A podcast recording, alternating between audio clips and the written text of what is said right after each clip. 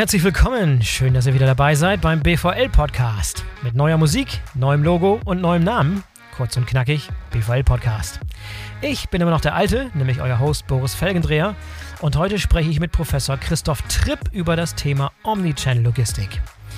Christoph arbeitet als Professor für Logistik, insbesondere Distribution und Handel an der Technischen Hochschule Nürnberg. Außerdem ist er der Autor des Fachbuchs Distributions- und Handelslogistik, Netzwerke und Strategien der Omnichannel-Distribution im Handel, das gerade in der zweiten Auflage erschienen ist. Bevor wir loslegen, noch ein Hinweis auf die Digital Logistics Days 2022. Das ist eine dreitägige Online-Konferenz, die von der Bundesvereinigung Logistik BVL am 15., 16. und 17. März veranstaltet wird. An diesen drei Tagen werden drei Themen behandelt, nämlich an Tag 1 Commerce und Delivery, an Tag 2 Warehouse und Automation und an Tag 3 Transport und Global. Das Programm ist mit enorm hochkarätigen Referenten besetzt und ihr könnt sogar noch ein wenig Einfluss ausüben auf das finale Programm. Ihr müsst euch nur bis zum 31.01.2022 anmelden und bei der Anmeldung Themen nennen, die euch besonders interessieren. Und die meistgenannten Themen werden dann mit ins Programm aufgenommen. Die Teilnahme ist kostenlos. Weitere Infos findet ihr unter bvl-digital.de-dlod für Digital Logistics Days, also bvl-digital.de-dlod. So, und jetzt kommt Professor Tripp. Ich wünsche euch viel Spaß beim Zuhören. Hallo Christoph, herzlich willkommen zum BVL-Podcast. Schön, dass du dabei bist. Ja, grüß Gott aus Nürnberg. Hallo Boris. Christoph, äh, ich habe es gerade in der Einleitung erwähnt, du bist Professor für Logistik, insbesondere Distributions- und Handelslogistik.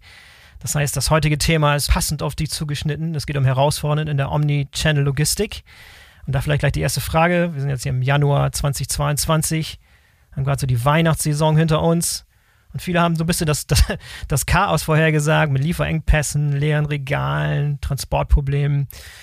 Was ist dein Fazit so? Frühes Fazit? Also mit Leuten, die ich spreche, auch aus eigener Erfahrung als Endkonsument, ähm, ist ganz, ganz wenig von den prophezeiten Horrorszenarien eingetreten, oder? Wie siehst du die Sache? Ja, sehe ich auch so. Ich, äh, ich hatte es auch äh, ein paar Mal äh, schon erwähnt, auch in anderen Podcasts, dass ich ein bisschen zurückhaltend bin äh, mit diesen ganzen Negativmeldungen. Ähm, und es hat sich letztendlich auch gezeigt, dass das Weihnachtsgeschäft ja dann doch äh, deutlich besser lief äh, als vorher prognostiziert. Wir haben ja wieder so ein Corona-Jahr hinter uns mit, äh, mit allen möglichen äh, sag mal, Drohszenarien. Ne? Da ist ja zum ersten Mal so dieser schöne Begriff des schwarzen Schwans, der Black Swan, äh, ähm, sozusagen hochgekommen, wo man gesagt hat, irgendwie kann alles passieren, auch, auch das, was man sich vorher überhaupt nicht äh, vorstellen kann.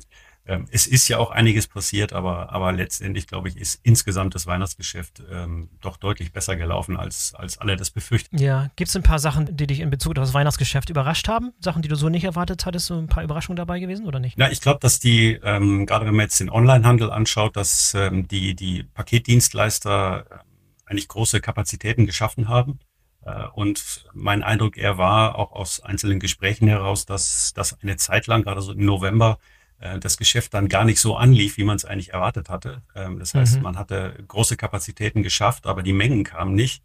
Das hat sich dann ein Stück weit mit, äh, äh mit dem Black Friday und allen Aktionstagen dann äh, verändert. Äh, und letztendlich, wenn ich jetzt so die Nachrichten höre, ähm, war es dann, dann mehr oder weniger so, wie die Dienstleister und auch die Händler es erwartet haben. Das, das war, war sicher eine spannende Entwicklung. Ne? Also wie immer in diesen Geschäften müssen erstmal große Ressourcen geschaffen werden äh, um, um Abwicklung sicherzustellen. Und, und dann ist natürlich die Hoffnung auch da, dass die Mengen kommen. Und ähm, das, das hat ein bisschen gedauert in diesem Jahr offen gesprochen. Ja, lag es denn daran, dass, äh, dass viel von dieser Nachfrage wieder zurückgewandert ist zum stationären Handel? Also ich glaube, zurück äh, in den stationären Handel ist nicht so viel geflossen, äh, wie sich die Stationärhändler erwartet hätten. Äh, ja. wir, wir haben ja dann doch am Ende wieder sehr viel äh, mit Einschränkungen zu tun gehabt. Was, was interessant war, ist, dass sich, glaube ich, die Nachfrage ein Stück weit wieder ich sag mal so normalisiert hat, was die äh, Sortimentsgruppen anbetrifft. Ähm, das konnte man feststellen. Wir haben ja in der in der Zeit 2021 Anfang des Jahres äh, ja, ja Effekte gehabt, die eigentlich keiner vorhersehen konnte. Ja, das das sag ich mhm. mal das Cocooning und dieses sag mal dieser Fokus wieder zurück auf Heim und Haus und Garten, äh, ne, was was dann dazu geführt hat, dass, dass tatsächlich äh, sag mal, Dienstleister äh, und Händler im Bereich Möbel und Deko, im Bereich der, der Fitnessgeräte plötzlich äh, ja. einen Boom hatten. Wir haben das Thema Homeoffice gehabt, wo viele in Equipment investiert haben, viel, viel mehr, als man natürlich vorher hätte erwarten können. Ähm, wir haben plötzlich einen Boom gehabt bei Fahrrädern, weil die Freizeitgestaltung sich verändert hat. Äh, und wir haben einen totalen Rückgang gehabt im Bereich der Textilien, weil natürlich immer weniger Anlässe da waren, für die man sich äh, hätte neu einkleiden müssen. Also ähm, für so braucht man nur einen Pulli, das reicht. Ja, so ist es, so ist es tatsächlich. Das hat sich wirklich ja. verändert. Ähm, ansonsten glaube ich, der, der insgesamt der Corona-Effekt jetzt von der Umschichtung her offline zu online, ähm, der war natürlich da, aber, äh, aber, aber letztendlich hat man schon gesehen im Weihnachtsgeschäft, dass sich das alles ein Stück weit, was die, was die äh, Sortimente anbetrifft, äh, ein bisschen normalisiert hat. Ich glaube, wenn man, wenn man das nochmal, wenn man das nochmal rausarbeiten möchte, dann, dann ähm, ist, ist natürlich schon auch zu berücksichtigen in dieser ganzen Mengenthematik, dass die Endkonsumenten auch ein hohes Maß an Unsicherheit im Moment eben haben. Ne? Viele mhm. waren ja dann doch noch ähm, irgendwo im Homeoffice und wussten nicht, wie sich ihre Geschäfte weiterentwickeln.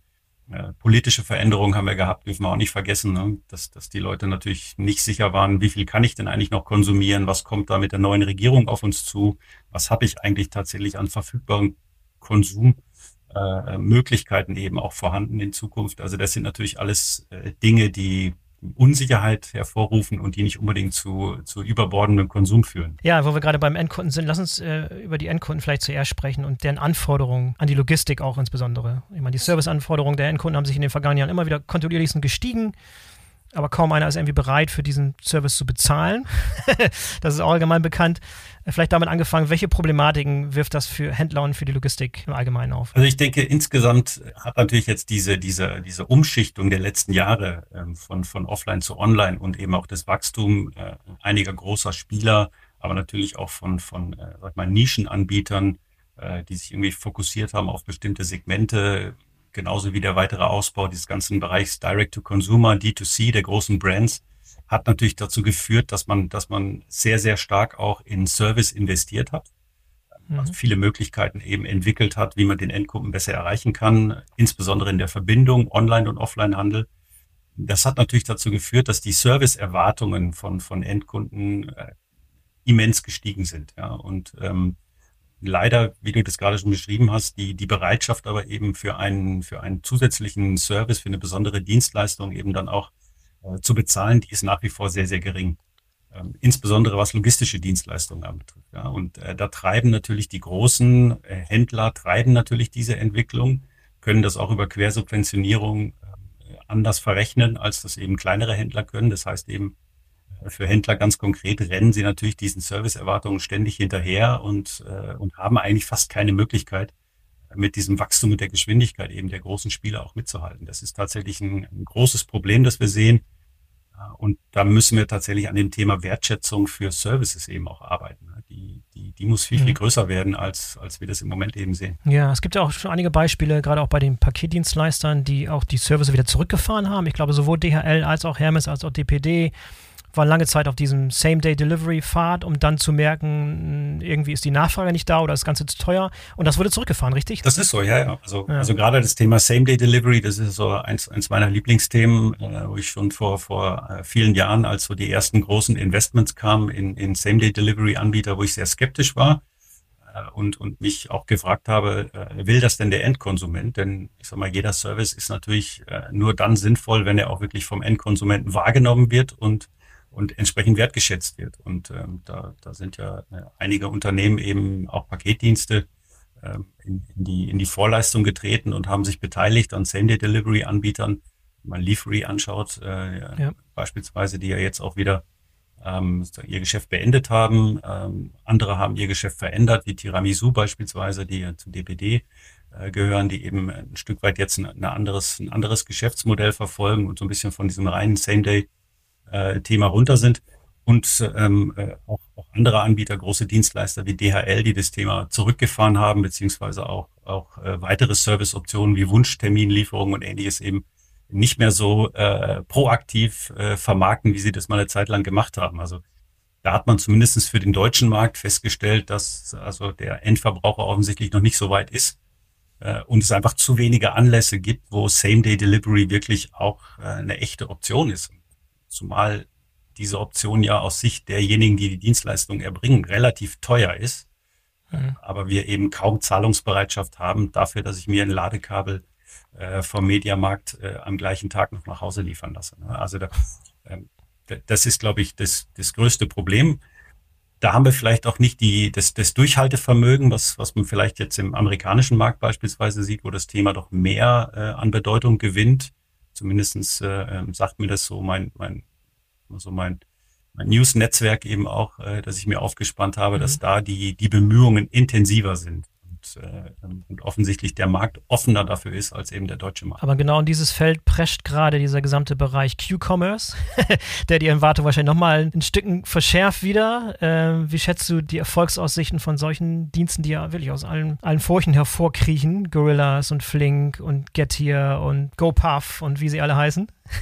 ja, sicher. Ähm, das, das äh, ist, ist eine neue Entwicklung, die, die hat jetzt ja wirklich auch in diesem Jahr eine unglaubliche Dynamik genommen äh, mit, ja. mit äh, sehr, sehr viel Investmentkapital, äh, was dort jetzt reingeflossen ist. Äh, wenn man sich die Zahlen anschaut, dann sind die, sind die schon echt äh, beeindruckend, äh, offensichtlich, wie viel Geld im Markt ist und, und dass das eigentlich eine vermeintlich ja, nicht wahnsinnig innovative äh, Idee jetzt, jetzt so viele Anhänger findet.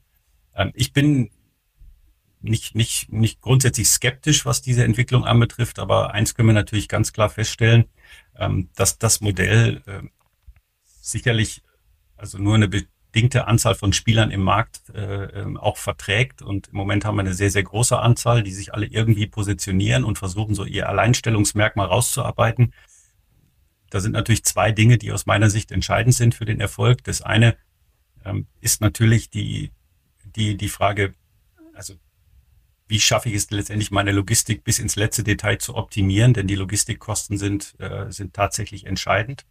Ähm, und äh, der zweite Punkt ist, der immer so ein bisschen in der Diskussion vergessen wird, ist natürlich, der Erfolg liegt hier vor allen Dingen auch an, äh, an einem Zugriff auf entsprechende Mengen im Einkauf. Und ähm, das sehen wir eben jetzt bei den Spielern, dass, ähm, dass sie versuchen, händeringend eigentlich nach, nach großen Händlern in Kooperation zu suchen, die es ihnen eben ermöglichen, auch die entsprechende Sortimentsvielfalt zu äh, zu entsprechenden Einkaufspreisen zu liefern. Ne? Das, das Thema haben wir jetzt bei Gorillas.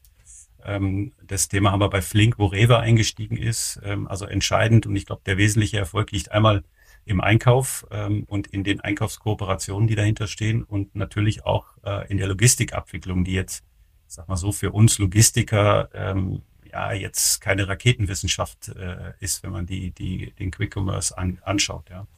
Ja. Ich glaube, dass der Markt sicherlich überleben wird, aber mit, mit erheblich weniger Spielern. Das deutet sich ja jetzt auch schon an.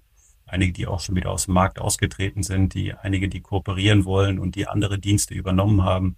Ähm, also mit deutlich weniger Spielern am Ende. Wahrscheinlich hat es auch, nur dann wirklich Zukunft, wenn man das Ganze sozial verträglich macht und nicht auf, auf den Rücken der, der Fahrer. Und da hat man ja auch schon einiges an Horrorszenarien gehört, dass da alles so gang und gäbe ist. Das ist definitiv so. Das trifft aber nicht nur auf den äh, Q-Commerce zu, äh, sondern, äh, oder wie ich jetzt im amerikanischen Sprachraum gehört habe, da spricht man jetzt von Flash Delivery.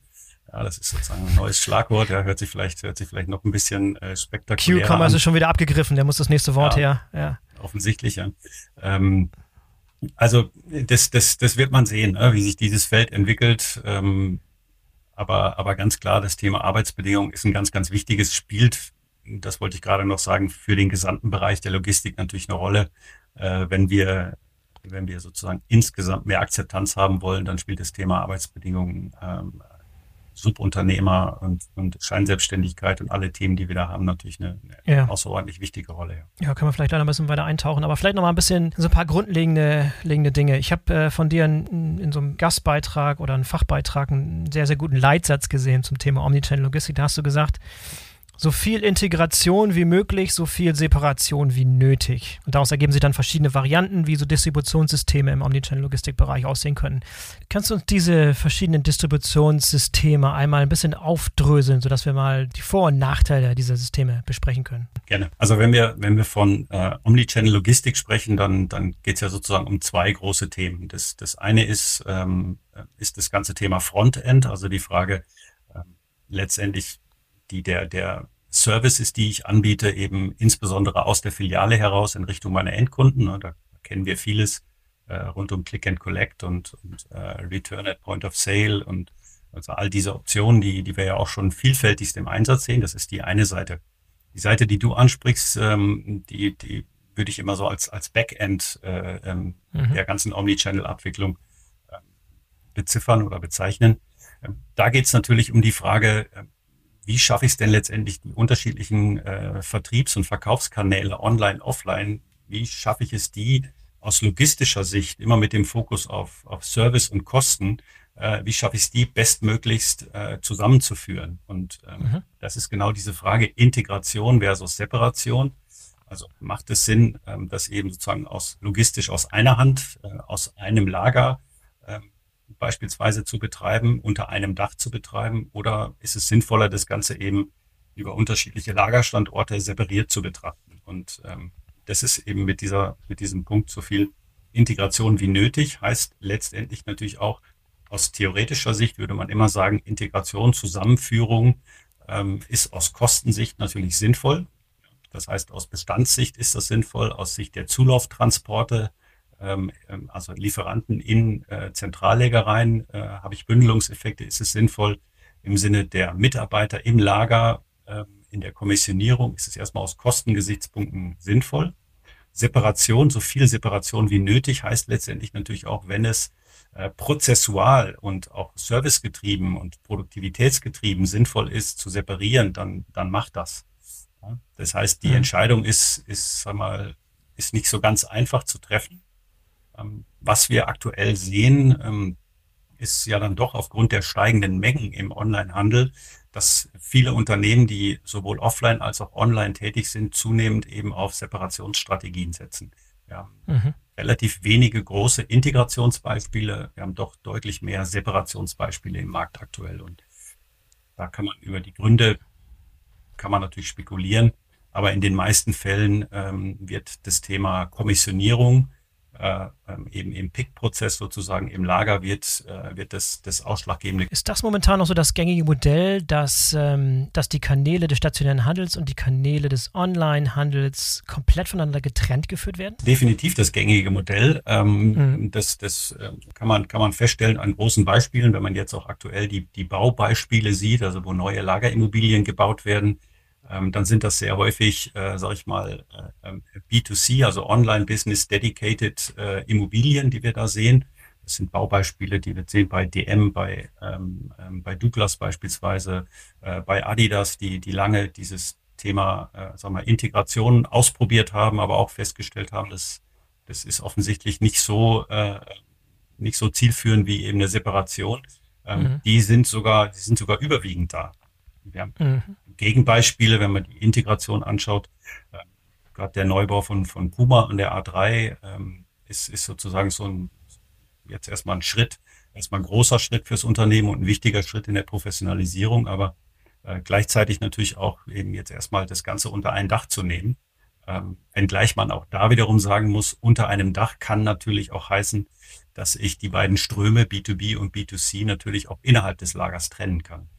Insofern mhm. ähm, muss man immer genau äh, mal hinter die Türen schauen, äh, inwieweit es jetzt Separation oder Integration ist.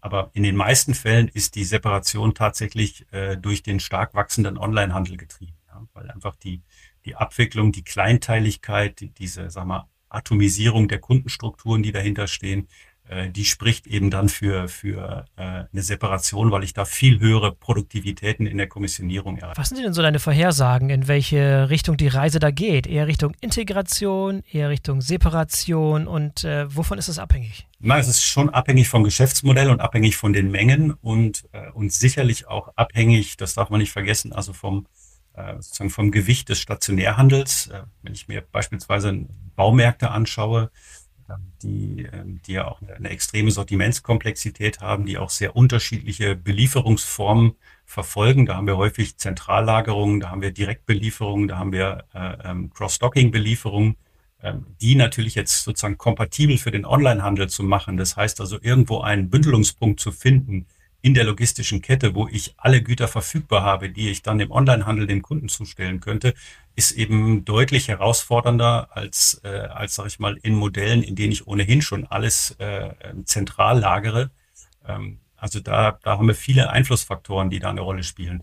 Grundsätzlich glaube ich, dass wir gesehen haben, ähm, dass, die, dass die Reise jetzt auch weitergeht in Richtung Separation, einfach aufgrund der starken Mengenentwicklung, die wir haben. Mhm. Wobei man wiederum sagen muss, wenn man jetzt so ein, so ein das hängt schon sehr vom Geschäftsmodell ab. Wenn wir jetzt uns einen, Textilisten oder einen Fashion-Händler anschauen, ähm, dann, dann sehen wir natürlich, dass grundsätzlich die Kanäle B2B und B2C logistisch sehr unterschiedlich, äh, sehr unterschiedliche Anforderungen haben. Äh, aber wir eben in Teilen, beispielsweise in der Nachschubversorgung der Filialen wiederum, äh, sagen wir, von der Kleinstückigkeit und auch von der Art der Abwicklung sehr nah am B2C-Geschäft sind, wo es wieder Sinn macht, diese Nachschubversorgung von Handelsfilialen vielleicht auch mit dem B2C-Geschäft zu koppeln. Ja, mhm. Das ist jetzt eine Entwicklung, der beispielsweise ein Unternehmen wie S. Oliver Rechnung trägt und, und äh, stärker wieder versucht, diese, äh, diese beiden Abwicklungen zusammenzuführen. Mhm. Also das ist schon eine sehr unternehmensspezifische äh, Entscheidung, die da getroffen werden muss. Ja, inwiefern spielt eigentlich die Entscheidung oder die Strategie, das auszulagern an einen Logistikdienstleister versus es selbst zu machen in Eigenregie, wie spielt das in diese Separations- versus Integrationsfrage mit rein? Also das ist natürlich eine Frage, die man sich dann äh, mehr oder weniger parallel beziehungsweise ein Stück weit auch, auch äh, sozusagen nachgelagert nach der Entscheidung Separation oder Integration stellen muss. Also wer, wer, wer baut denn eigentlich, äh, na, wer, wer sozusagen, wer hat die Assets in seiner Bilanz und, und wer betreibt das Ganze dann am Ende auch? Ähm, was wir schon sehen, ist, dass sehr häufig Separationsentscheidungen gerade aktuell eben äh, in Zusammenarbeit mit Dienstleistern äh, abgewickelt werden. Mhm. Wenn man so ein bisschen das historisch anschaut, dann, dann das finde ich sehr interessant. Äh, also ich will jetzt nicht zu weit zurück, aber in der ersten Phase, wenn, wenn man so will, der, der, der Online-Handelsentwicklung konnten wir feststellen, dass viele Unternehmen sehr stark auf Dienstleister gesetzt haben. Mhm. Das, das hatte unterschiedliche Gründe. Vor allen Dingen, sag ich mal, Zeit. Also Zeit war ein ganz wichtiger Faktor, möglichst schnell das Online-Geschäft zu erschließen. Und das kann man natürlich sehr schnell mit, mit Dienstleistern machen, die professionell sind und die das können und, und viel Know-how haben. Zweiter Grund liegt natürlich eben auch gerade in diesem Thema Wissen und Kompetenz im Onlinehandel. Der funktioniert eben auch logistisch anders. Also haben viele Stationärhändler gerade diese, diese Kompetenz eben auch, auch noch nicht gehabt. Und wir haben aber dann erkannt, dass nach einigen Jahren wir viele Projekte wieder äh, sozusagen zurückgeholt worden sind äh, zu Händlern, wo Händler gesagt haben, jetzt kann ich das auch selber. Äh, und, und sozusagen die 10, 15 Prozent meines Umsatzes, die wickle ich selber ab. Und wir sehen jetzt eigentlich wieder, das ist das Interessante, das ist so eine wirklich so eine wellenartige Bewegung, dass wir gerade im Moment wieder sehr stark äh, ähm, eben äh, Dienstleister-Outsourcing-Lösungen favorisieren. Ähm, mhm. Einfach aufgrund der Tatsache, ähm, weil wir sehen, dass das Onlinehandel, der Onlinehandel sich eben so dynamisch entwickelt hat äh, und man sehr häufig eben auch schnelle Lösungen braucht, um Kapazitäten aufzubauen. Und äh, da sind natürlich Dienstleister äh, die erste Wahl. Und wenn ich das noch hinzufügen darf, viele der Dienstleister sind natürlich in dem Geschäft mittlerweile auch äh, hochprofessionell und, ja. äh, und, ja. ähm, und, und bieten ein extrem gutes Leistungsspektrum und eine sehr, sehr gute Performance an. Also da haben wir sehr viele spezialisierte Fulfillment-Dienstleister im Markt, ähm, die, die wirklich auch, die wirklich auch stark sind und die sich da sehr gut positioniert haben. Interessant, wie das Pendel in beide Richtungen hin und her schwingt. Ja. Mhm. Äh, lass uns ein bisschen sprechen über diese mehr regional orientierte Modelle. Ich denke so an Dark Stores zum Beispiel, die immer weiter aufkommen. Welche Rolle haben die? Wie, was hat sich da in den letzten Jahren so entwickelt und wie schätzt du die Entwicklung in den nächsten Monaten und Jahren ein? Ja, Dark Stores, das ist so eine, so eine tatsächlich so eine, eine neue Art äh, äh, der, der Umschlags- und Lagerhaltung, die sich jetzt so in den letzten Jahren etabliert hat. Ich meine, die sind im Prinzip eine Konsequenz aus dem ganzen Trend, dass man in vielen äh, Geschäftsmodellen immer mehr in die Fläche gegangen ist. Ne? Auch das mhm. ist ja so immer wieder so eine wellenartige Bewegung äh, in der Distribution, dass wir immer wieder Jahre haben, wo stärker zentralisiert wird. Äh, in den letzten Jahren muss man sagen, durch diese hohe Bedeutung von Services auch in Richtung der Endkunden nehmen, haben wir eine, da sind wir immer noch mitten in einer sehr starken Phase der Dezentralisierung. Wir gehen also wieder mehr in die Fläche. Äh, sozusagen mit dem Vorteil, dass wir natürlich schneller liefern können, dass wir auch flexibler sind ähm, in der Kundenbeziehung. Das ist sozusagen ähm, ein, ein Trend, der dahinter steht. Und die Dark Stores sind natürlich eine spezielle Ausgestaltung. Die, die, dieser Name rührt ja daher, dass ich im Prinzip versuche, eine Filiale mehr oder weniger abzubilden, die aber für den Endkunden nicht zugänglich ist, äh, die aber von der ganzen Sortimentsanordnung her weitgehend einer Filiale entspricht ähm, sagen wir, geprägt. Meines Erachtens hat dieses Modell vor allen Dingen äh, Rewe in der, in der Lebensmittellogistik, die so als, als Einstiegsmodell, äh, also mal nach der Belieferung aus einer Filiale heraus, die natürlich bei bestimmten Mengen dann irgendwie auch grenzwertig wird, weil sie die mhm. gesamten Filialprozesse sehr stark belasten, ähm, haben eben dann gesagt, ähm, dass das einfachste und schnellste Modell eigentlich, äh, produktiver zu werden und größere Mengen abzuwickeln, ist, wenn ich im Prinzip eine Filiale schaffe oder eine Struktur schaffe, die der Filiale sehr ähnlich ist, weil der große Vorteil natürlich bei Darkstores ist, die sind schneller an die bestehenden Distributionskonzepte anzudocken. Das heißt, ich beliefere diesen Darkstore mehr oder weniger so, wie ich eine Filiale beliefere. Das heißt, das ist, der Vorteil liegt sicherlich darin, dass ich eine, eine hohe Geschwindigkeit habe in der Entwicklung und Skalierung meines Online-Handelsgeschäfts. Wenn man so sagen will, der, bei Rewe sieht man das ja, die, die, die sozusagen nächste Evolutionsstufe werden natürlich dann wiederum größere Läger, ähm, die eben dann man noch mehr Menge und noch mehr Sortiment äh, aufnehmen können und vielleicht auch noch automatisierter äh, arbeiten als die Dark Stores. Aber das kann man natürlich auch nur äh, machen, erstens, wenn man viel Investment hat äh, und Möglichkeiten hat und außerdem, wenn man natürlich eine große Menge erwartet. Also das, es ist schon auch eine Wette äh, auf die Mengenentwicklung der Zukunft. Ja? Und äh, insofern sind die Dark Stores da ein guter, ein guter Mittelweg, den man gehen kann. Mhm. Was sind so weitere Konzepte, die jetzt schon eine Weile existieren, wie Click and Collect und Click and Deliver aus Filialen heraus? Wie ist da momentan der Status und wo geht da die Reise hin? Was sind die wichtigsten Trends, die da momentan mit zusammenhängen? Also das ist sicherlich diese, sagen wir, sehr ähm, ähm, Belieferungsform, wo ich sehr nah am Endkonsumenten bin. Den findet man natürlich gerade in, in, äh, im stationären Handel, wo die stationären Händler letztendlich versuchen wollen, die, sagen wir, die, die deutlich zurückgehende Frequenz, die sie eben auch haben in den Innenstadtbereichen, äh, ein Stück weit auch, auch sag mal, dem entgegenzutreten. Ja? Das heißt, also auf der einen Seite kann ich natürlich Dienstleistungen anbieten, äh, wie beispielsweise äh, Ship from Store, also wo ich äh, direkt aus dem Bestand einer Filiale heraus äh, Endkunden beliefere. Das hat den großen Vorteil, dass ich natürlich sehr schnell bin, dass ich bestimmte ja, geschwindigkeitsbezogene Optionen ziehen kann, ja, die, die eben mhm. ein, ein, also mal ein Online-Händler, der über ein, zwei, drei Zentralläger in Deutschland verfügt, so nicht äh, bieten kann. Da wären wir wieder beim Thema Same-Day-Delivery. Ja. Das, das wäre natürlich mhm. möglich. Ja.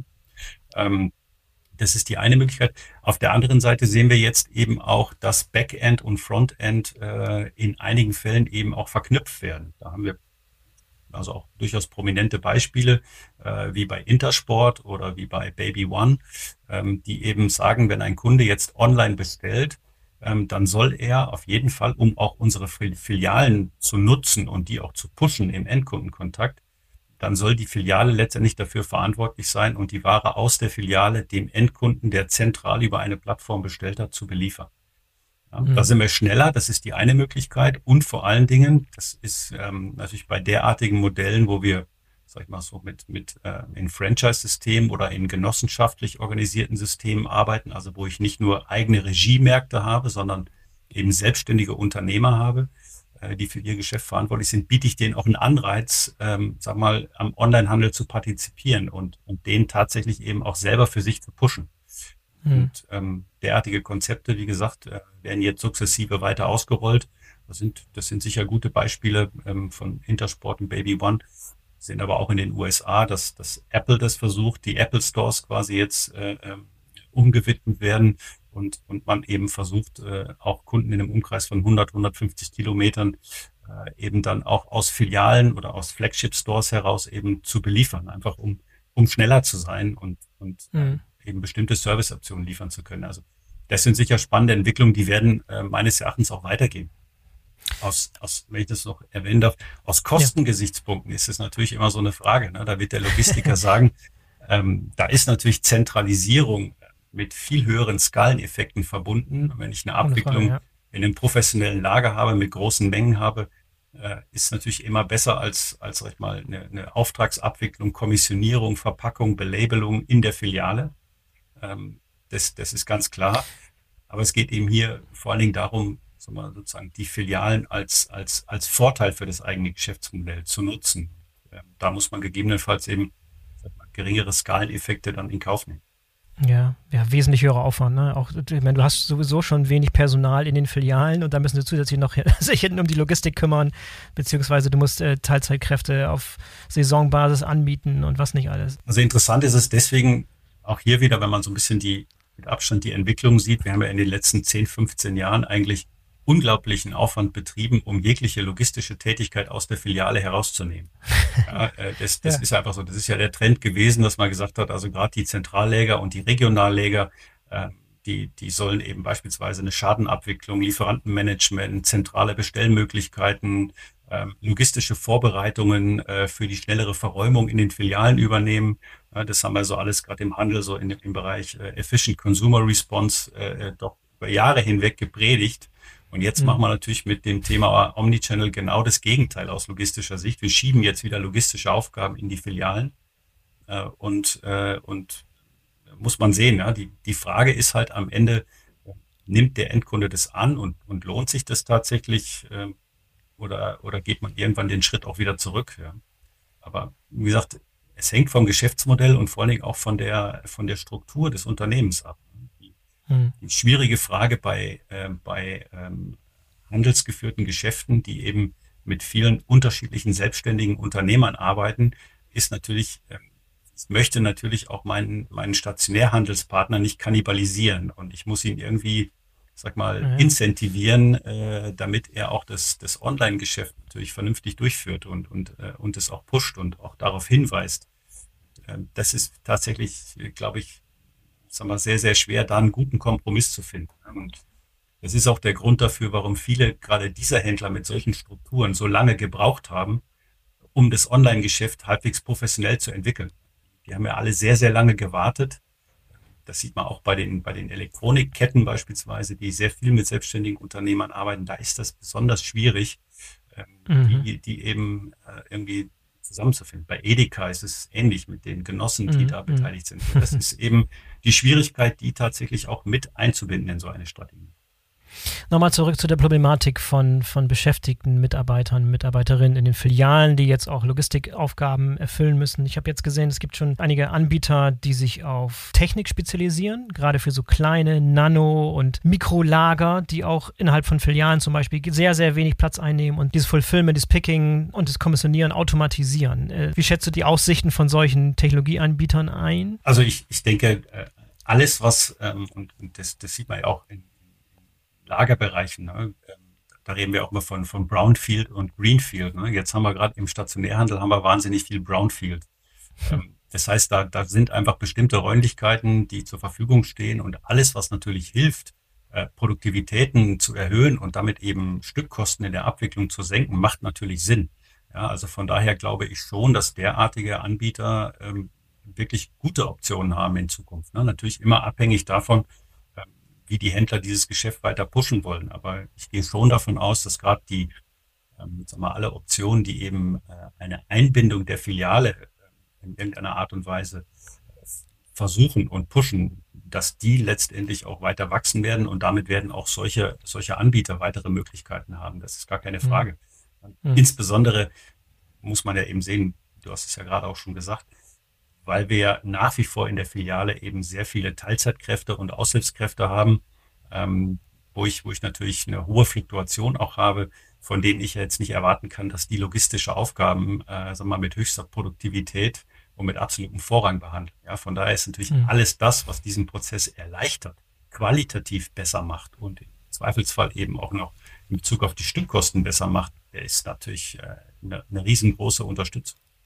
Ja. Ich will nochmal einen ähm, Schritt zurückgehen. Ich habe mir vorhin eine kleine Randnotiz gemacht, als wir über diese Separation gesprochen haben, wie es sehr, sehr üblich ist und, und weit verbreitet ist, dass, dass du stationaren Handel und Online-Kanäle getrennt voneinander behandelst. Da hat sie mir die Frage gestellt, wie ähm, ermöglicht man das auf der Datenseite? Also die Systeme, die zusammenarbeiten müssen. Wie stelle ich zum Beispiel sicher, dass wenn ich auch noch zwei verschiedene Logistikdienstleister zum Beispiel habe, die sich um Filialbelieferung bzw. Online-Kanäle kümmern und ich habe meine eigenen Systeme, die im Zweifel auch noch selbst gebaut sind bei vielen Online-Händlern, wie stelle ich sicher, dass das Ganze dann auch abbildbar und, und auch steuerbar wird? Also das ist wahrscheinlich eine der größten Herausforderungen. Ähm, ne, wir, wir, sagen wir, die, die die Prozesse, die natürlich verändert werden, die hängen natürlich äh, sehr, sehr eng eben mit den Möglichkeiten der IT zusammen. Ich stimme dir absolut zu. Das ist auch meine Wahrnehmung, dass wir in, gerade in großen Handelsorganisationen, die sehr stark stationär geprägt sind, ähm, auch häufig auch mit, ähm, ich sag mal, mit einer, mit einer selbstgebauten, sehr umfassenden äh, IT versehen sind, die jetzt nicht zwingend omnichannel-fähig ist. Ja. Ähm, und und äh, das sieht man auch in der Konsequenz, dass, ähm, dass in solchen Unternehmen eben auch äh, sehr häufig dann der Onlinehandel getrennt ist und auch mit getrennten Systemen arbeitet. Ich sag mal, angefangen von, von äh, äh separater Bestandsführung, separaten Prognosen, äh, separater mhm. Kommissioniersoftware, mit, mit allem, was dazugehört. Ne? Ähm, und, und das ist natürlich jetzt die Chance von, sag mal, von, von, von kleinen beweglichen IT-Dienstleistern in diese Lücke einzustoßen und, und entsprechende Angebote zu machen. Aber ähm, vom Grundsatz her ist es natürlich so, aus, aus theoretischer Sicht kann ich nur sagen, wäre es natürlich wünschenswert, äh, wenn es mehr Angebote geben würde, die das zusammenführen. Ja, äh, aber de facto scheitert das eben sehr häufig äh, daran, dass der Stationärhandel natürlich nach wie vor das stärkste Gewicht hat bei vielen Unternehmen, bei viel, eben bei den Stationärhändlern und die dann eben nur sehr, sehr zögerlich eben in auch eine Veränderung der IT äh, investieren. Das, das ähm, sag ich mal, ist etwas, was man ein Stück weit auch aus Unternehmenssicht natürlich nachvollziehen kann, ähm, weil man letztendlich ja auch schauen muss, dass das bestehende Geschäft weiter funktioniert. Ja? Und äh, das, das wissen, glaube ich, alle Beteiligten, dass äh, größere IT-Umstellungen und größere Softwareprojekte eigentlich der, der Graus für jedes Unternehmen äh, ist, weil man nie weiß, was passiert. Also insofern ähm, gebe ich dir recht, das ist, das ist wahrscheinlich der größte Showstopper in der ganzen Entwicklung. Mhm. Und kann nur eine, eine vorübergehende Notlösung sein. Ne? Ich kann ja nicht dauerhaft irgendwie getrennte Kanäle mit getrennten Systemen, die irgendwie nicht mal miteinander kommunizieren können, langfristig managen und dann auch den, den steigenden Erwartungen der Kunden gerecht zu werden. Ne? Ja, sicher. Also ich, ich kenne Beispiele, die, ähm, die sozusagen auch hier wieder eigengestrickte Lösungen äh, vornehmen mussten. Ähm, also bei, bei Handelsunternehmen, die sehr stark filial geprägt sind, wo dann der Endkunde eben im Sinne von Click and Collect eine Lieferung online bestellt, die er dann in der Filiale abholt ähm, und, äh, und der Händler gar nicht weiß, wie er das entsprechend in seinem System anlegen soll, weil es für mhm. ihn im, im, Prinzip eine Filialbelieferung ist und keine Endkundenbelieferung ist. Ja, also da sieht man dann schon, dass eben die, die, die großen Tanker sehr häufig da an ihre, an ihre Grenzen stoßen, äh, weil sie eben die Dinge so ohne weiteres in der IT nicht abbilden können. Also das gehört sicherlich zu, zu, äh, zu Omnichannel und zur Omnichannel-Konfiguration äh, in erster Linie dazu, dass ich mir überlegen muss, was habe ich für eine IT-Strategie und wie schaffe ich es dann auch, diese Kanäle zusammenzuführen. Ja, wir haben jetzt schon ein paar Mal so das, das Thema Fachkräftemangel, Personalmangel gestreift und ein bisschen angesprochen. Lass uns noch mal ein bisschen tiefer drauf eingehen. Was sind so die, die wichtigsten Entwicklungen und Beobachtungen, die du machst in Bezug auf den Fachkräftemangel und wie die Branche damit momentan umgeht? Also ich sage mal, die erste Antwort, die wir jetzt sehen auf, auf das Thema Personalmangel, ähm, ob man jetzt immer in allen Bereichen von Fachkräftemangel sprechen kann. Wir haben ja auch sehr viele ungelernte äh, Mitarbeiter in der Logistikabwicklung, aber äh, ich sage mal so, die erste Antwort, äh, die man sicherlich in den letzten äh, vier, fünf Jahren äh, deutlich feststellen konnte, ist wirklich Invest in mehr Automatisierung. Ja. Ähm, also das, das muss man einfach sagen. Also ich, äh, ich sage immer, die, die Automatisierungstechnologien, über die wir heute sprechen und, und die auch immer stärker genutzt werden, die stehen schon seit vielen, vielen Jahren zur Verfügung. Die sind auch leistungsfähig und die sind auch robust. Ähm, nur wir haben nicht investiert, weil das Personal verfügbar war. Jetzt sehen wir, dass Personal ein immer größerer Faktor wird, auch bei einer Standortentscheidung für viele Unternehmen ist da überhaupt äh, ähm, Personal verfügbar oder nicht, auch in den vermeintlichen Boomregionen der Logistik vor allen Dingen, wo viele Zentralläger stehen in Mitteldeutschland, ähm, äh, rund um Erfurt, Leipzig und Co. Da hat es eben ein paar Ansiedlungen gegeben, auch größere Automobiler und dann wird es eben für, für die Logistiker schon schwer, entsprechend Personal zu finden. Also die Antwort ist sicherlich Automatisierung ähm, äh, im Lagerbereich. Äh, wir sehen ja auch bei allen äh, sagen wir, Generalunternehmern äh, und Technikanbietern ein, ein, ziemlich starkes Wachstum in den letzten Jahren. Also denen, denen geht's, denen geht's gut. Die haben volle Auftragsbücher. Das ist sicher die eine Seite. Die andere Seite, ähm, die, die natürlich für ein Unternehmen auch immer eine Rolle spielt, du hast es vorhin gesagt, ist natürlich immer die Frage der Arbeitsbedingungen auch. Ähm, ja, da, da spielt natürlich ja. vieles mit rein. Ähm, angefangen von, äh, von der Bezahlung natürlich und den, den äh, entsprechenden, äh, sag mal, Beschäftigungsrahmenbedingungen, die eben Unternehmen gibt, wird es natürlich immer wichtiger, ähm, auch attraktiv zu sein für Mitarbeiter. Und das ist natürlich im operativen Bereich so, das ist aber auch im, im Führungskräftebereich so. Ja. Ich ähm, stelle schon fest, dass es da in den letzten Jahren einen Wandel gegeben hat, auch wenn ich das bei meinen Studierenden sehe, ähm, die, die früher typischerweise, wenn sie Logistik studiert haben, schon sehr stark eben auch äh, beispielsweise in den Automotive-Bereich reingegangen sind, Ähm, mhm. Das hat sich in den letzten Jahren echt verändert. Ähm, viele Händler, gerade auch Online-Händler, sind ähm, auch aus logistischer Sicht sehr attraktiv geworden, ja, weil sie natürlich investieren und es ist natürlich immer toller, in, in äh, sagen wir, Unternehmen zu gehen, die Dinge entwickeln äh, und die investieren und viel Geld ausgeben, mhm. wo man neue mhm. Projekte angehen kann, als das hunderttausendste Rationalisierungsprojekt durchzuführen. äh, also insofern, ja. ähm, die Attraktivität vieler Händler ist gestiegen. Äh, und man muss auch sagen, auch die Einstiegsgehälter im sagen wir, im, im, zumindest im akademischen Bereich sind, äh, sind äh, attraktiver geworden. Ja, im, im das wäre meine nächste Frage gewesen.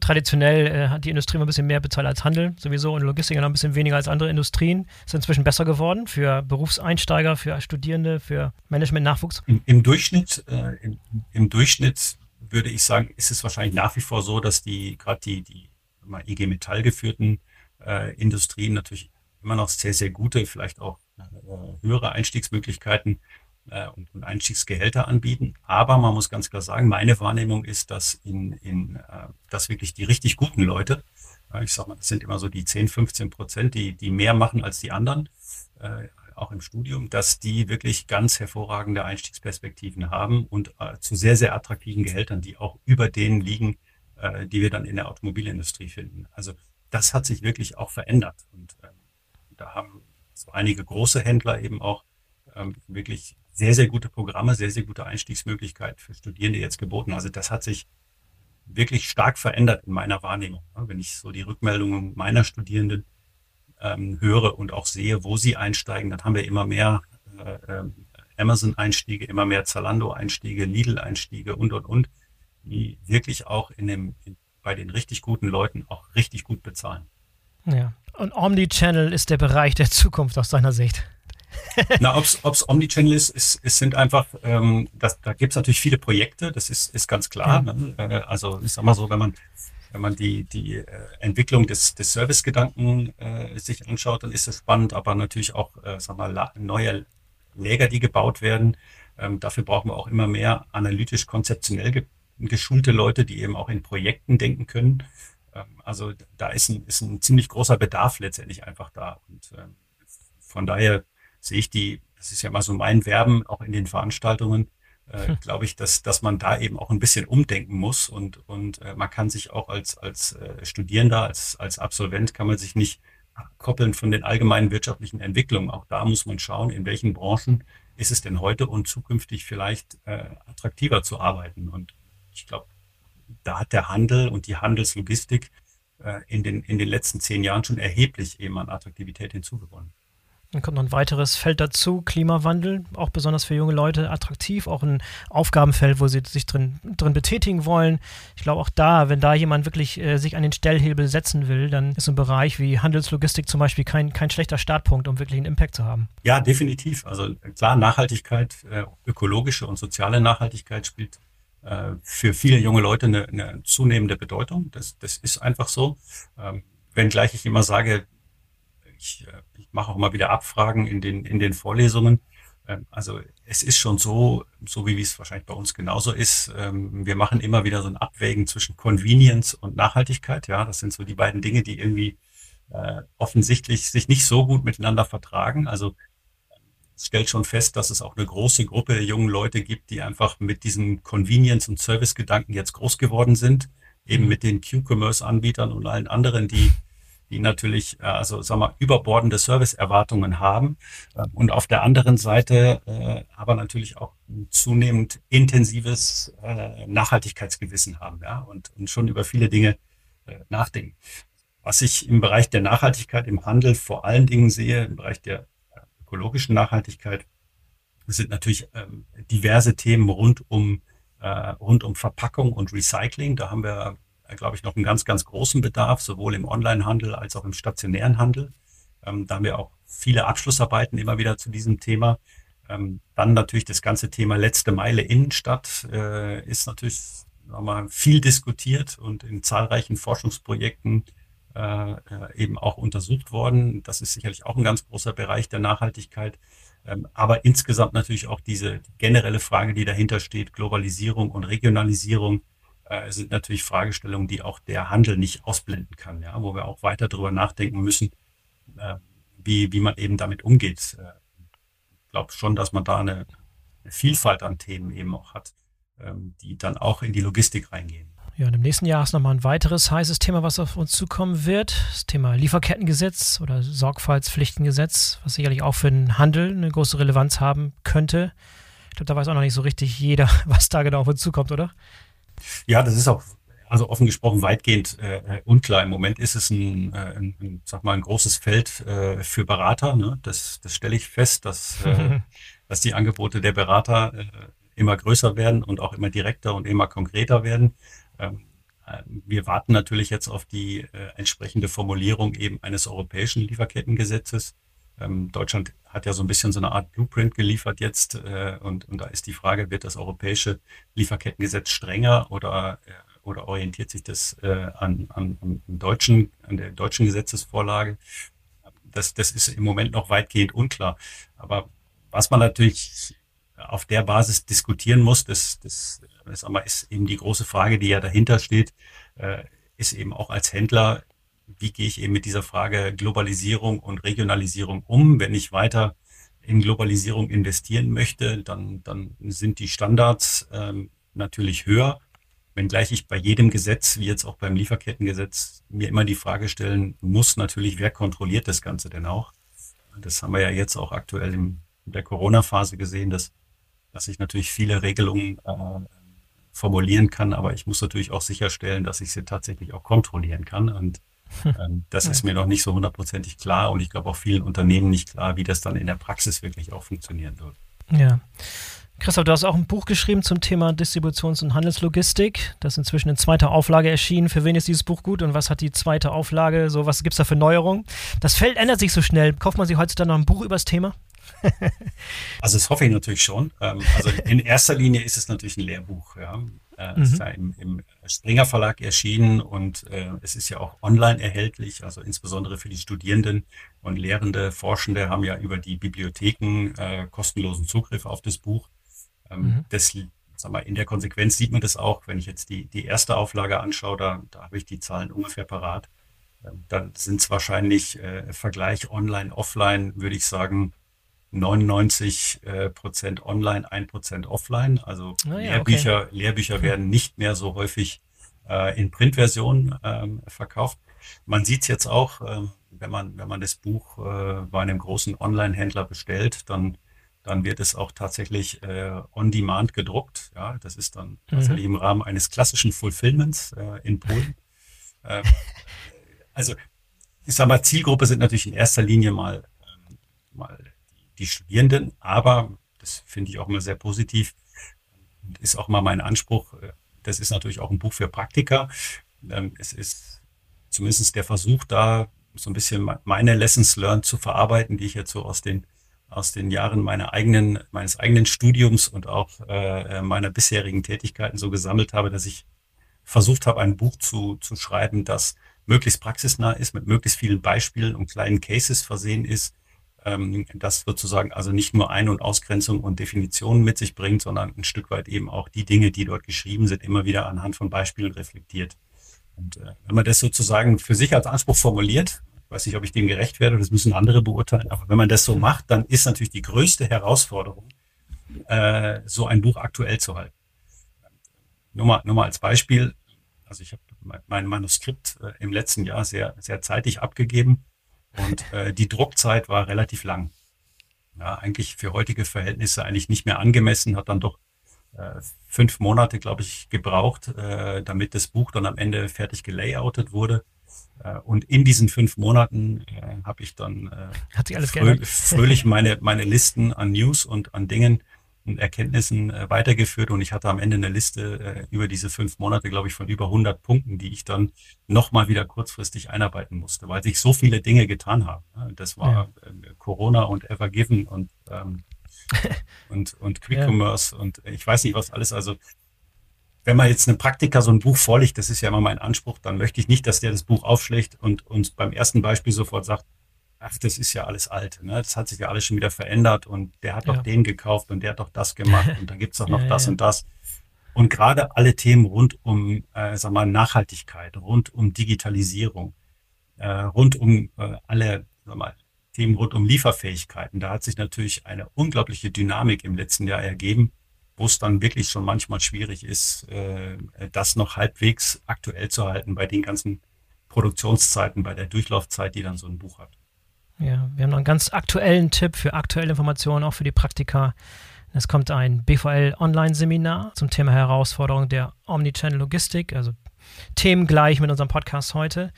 Das am 17.02. Ich hinterlege einen Link in den Show Notes. Worum geht es da konkret? Es geht um Best Practices im Konsumgüterhandel insbesondere, richtig? Ganz genau. Also das, äh, da greifen wir eigentlich die, die Diskussion auf, die wir jetzt gerade auch geführt haben und ähm, vertiefen eben diese Fragen der Omnichannel-Logistik und ähm, ist ja ein, ein relativ kompaktes Seminar, 120 Minuten, das dann eben auch lebt aus, aus sag ich mal, aus Input, aus Diskussionen und, und sag mal, moderierter Diskussion durch mich, wo man sich eben auch untereinander austauschen kann mit seinen Erfahrungen und, und wo man ein Stück weit immer das reflektieren kann und auch beurteilen kann, was, was, hier, was man dann eben auch so an Input präsentiert bekommt. Ähm, also glaube, eine, eine, eine ganz gute und gesunde Mischung, auch für, für jegliche Art von Logistiker, glaube ich, zugänglich. Natürlich immer mit Fokus Handel und Konsumgüterindustrie. Ähm, ja, was kann man erwarten? Natürlich, dass man die Dinge noch ein bisschen vertieft, die wir jetzt gerade angegangen sind. Also sozusagen das Thema Omnichannel in der Gänze nochmal ähm, sozusagen zu begreifen und zu sagen, was kann sich denn eigentlich ein Händler aufstellen und damit er Omnichannel fähig wird welche Möglichkeiten gibt es dann eben auch im Frontend und im Backend, ähm, Omnichannel zu betreiben, welche Schwierigkeiten, Herausforderungen ergeben sich daraus und natürlich ganz wichtig der Austausch eben auch mit anderen, den dann auch zu fördern und zu sagen, wie macht ihr es denn eigentlich, welche Probleme habt ihr? Denn äh, gerade bei derartigen Seminaren ist immer so die wesentliche Erkenntnis, sag mal, für die Praktiker sind ja immer zwei, zwei Dinge. Das eine ist, ähm, also ich stelle erstmal fest, dass das Problem, was ich tagtäglich habe, das haben die anderen ganz genauso. Das beruhigt einen tatsächlich immer wieder. Ja. Mhm. Und ich sag mal, das Zweite, was immer rauskommt, ist, dass man vielleicht so, so ein, zwei, drei Dinge mitnimmt ähm, aus den ganzen Inhalten des Seminars, die, die man dann aufgreift und vielleicht für sich im Unternehmen auch nochmal untersucht ähm, auf Umsetzbarkeit und, und, und prüft das Ganze nochmal. Ich glaube, das sind immer die, die wesentlichen Outputs dann am Ende für die Praktika. Ne? Das ist sicherlich nicht die Theorie, sondern das sind dann eher, ist dann eher der Austausch mit den anderen. Ich finde immer, wenn man am Ende, macht das sehr häufig dann am Ende, wenn man so, so ähm, physische Seminare hat, wo wir dann alle zusammensitzen, dann gebe ich denen meistens so eine Art One-Minute-Paper am Ende. Und dann steht da drauf, na, was haben Sie denn mitgenommen? Und ich bin immer schon zufrieden, wenn da zwei Punkte stehen, wo man sagt, wie, das habe ich jetzt für heute konkret mitgenommen. Ähm, weil wie gesagt, äh, Theorie ist das eine, aber die Diskussion mit den Praktikern, die ist natürlich viel, viel wertvoller und der Ausdruck. wenn ich es noch sagen darf, wir haben auch ähm, vorhin über die Idee gesprochen, vielleicht dann daraus, wenn sich so ein, so ein Zirkel an Leuten eben auch ergibt, ähm, die, die äh, Interesse daran haben, das vielleicht dann sogar auch ein bisschen zu verstetigen, ja, und zu sagen, vielleicht kann man dann auch ein Format entwickeln, wo man diese Themen dann im Nachgang äh, vielleicht in einer gewissen Regelmäßigkeit aufnimmt. Auf jeden Fall, da gibt es ja sicherlich auch im Verband und in der BVL da sicherlich einige, einige Wege, das ein bisschen organisierter genau. zu machen. Hervorragend. Also die perfekte Ergänzung sozusagen zum, zum Podcast heute. Wer also Interesse an diesem Thema hat, der wird da auf jeden Fall fündig. Wie gesagt, ich hinterlasse einen Link in den Show Notes. Christoph, vielen Dank schon mal für das Gespräch heute. Hat definitiv Appetit gemacht und ich hoffe, da waren einige Punkte, zwei, drei Punkte, wie du sagst, dabei, die die Zuhörerinnen und Zuhörer aufgeschrieben haben, die sie heute mitnehmen konnten. Ich hoffe, das ist der Fall. Danke ja, dir. Gerne, vielen Dank an dich, Boris. So, das war der BVL-Podcast mit Professor Tripp zum Thema Omnichannel-Logistik. Mehr Infos zum BVL-Seminar zum selben Thema findet ihr in den Show Notes. Vielen Dank fürs Zuhören und ich hoffe, ihr seid in der kommenden Woche wieder dabei. In diesem Sinne, bis zum nächsten Mal, euer Boris Felgendreher.